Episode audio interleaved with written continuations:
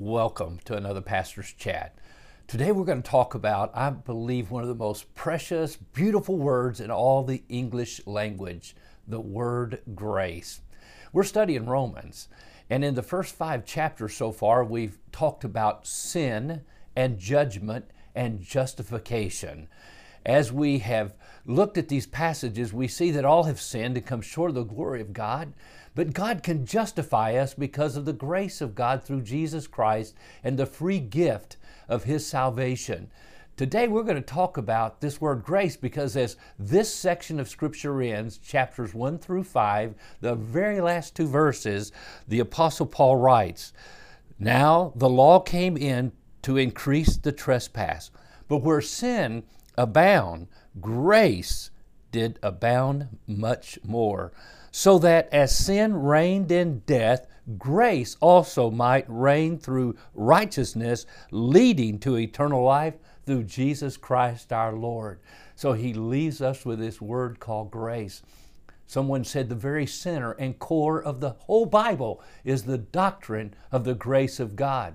Grace is the most important concept in the Bible, Christianity, and the world. And it's most clearly expressed in the promises of God, revealed in Scripture, and embodied in Jesus Christ. You see, grace is the love of God shown to the unlovely, the peace of God given to the restless, the unmerited favor of God. You say, well, what is grace? Well, here's some wonderful quotes.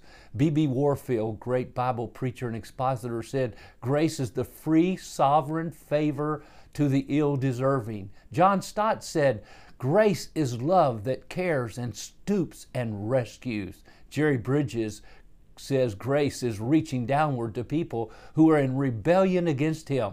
Paul Zahl, grace is unconditional love toward a person who does not deserve it.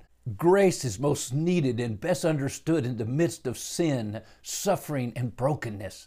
We live in a world of earning, deserving, and merit, and these all result in judgment and in death. That's why everyone wants and needs grace. Judgment kills and brings death. Only grace can make us alive. You see, a shorthand of what grace is is mercy and not merit. Merit is the opposite of karma which is all about getting what you deserve.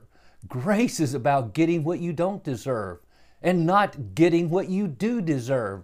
Christianity teaches us that while we deserve death, there is hope with the resurrection of Jesus Christ.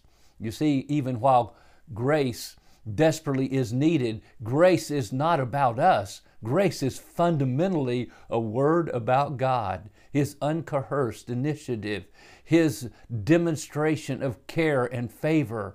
Michael Horton writes In grace, God gives nothing less than Himself. Grace then is not a third thing or a substance mediating between God and sinners, but is Christ Himself in redeeming action on the cross of Calvary.